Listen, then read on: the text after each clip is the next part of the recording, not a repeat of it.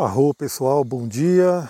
Olha que dia lindo, olha esse solzão aqui. Hoje é sabadão, um dia que eu particularmente vou ter muito trabalho, não sei vocês, mas eu amo meu trabalho, então vale a pena aí fazer todo esse esforço.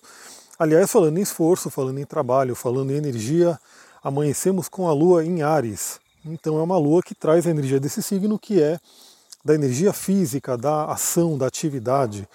Então aproveite esse momento para poder trazer energia ariana para vocês, né, para você poder realmente ter essa energia física e fazer o que precisa ser feito.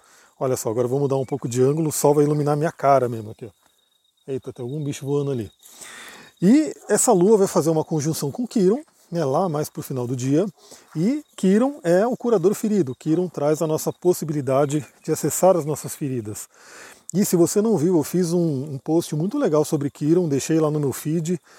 Foi um post que realmente teve bastante interação, o pessoal gostou muito, ouvi muitos likes, salvamentos, enfim.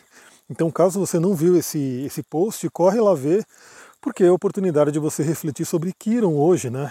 E aí, quando a Lua se encontra com Kiron no céu, isso pode vibrar no seu próprio Kiron também. Além disso, temos dois aspectos bem interessantes, dois não, né? Três benéficos.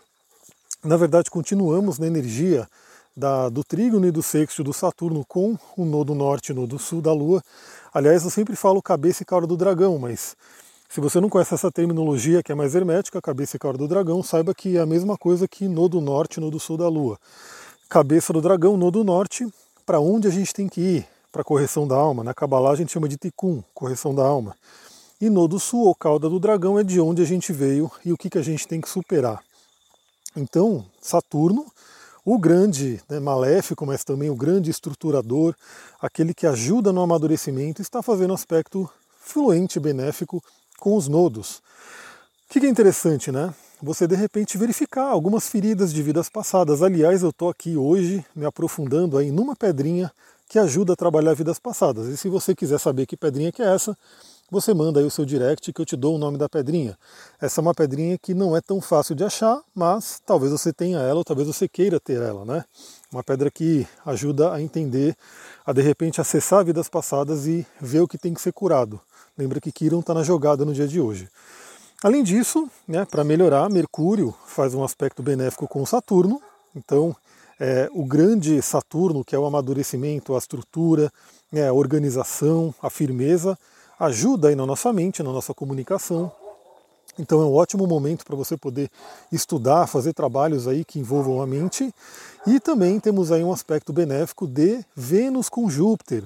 Isso é realmente maravilhoso, porque eu sei que grande parte do problema das pessoas, da maioria aí da humanidade, vem do âmbito de Vênus, que é relacionamento, prosperidade, dinheiro. Então tudo isso são assuntos de Vênus. Vênus está finalizando a passagem por Ares. Né, lembra que Vênus em Ares é iniciativa, é você realmente fazer o que tem que ser feito. E hoje ela faz um aspecto benéfico com Júpiter, que é o grande benéfico, né, que é realmente a bênção divina. Então é um bom momento para você também trabalhar questões de relacionamento e questões envolvendo prosperidade e dinheiro. Aí a gente junta tudo, né? Então, assim, de repente, se você está passando por algum desafio de relacionamento, vai saber se é coisa de vida passada, né, e que você tem que olhar e deixar ir embora, cauda do dragão, deixar ir. Ou se você está passando por uma questão de prosperidade, também pode ser questão de vida passada, e aí novamente deixar ir embora, cauda do dragão, aprender a amadurecer e deixar ir. É isso, galera. Eu vou ficando por aqui. Muita gratidão. Namastê, Harion.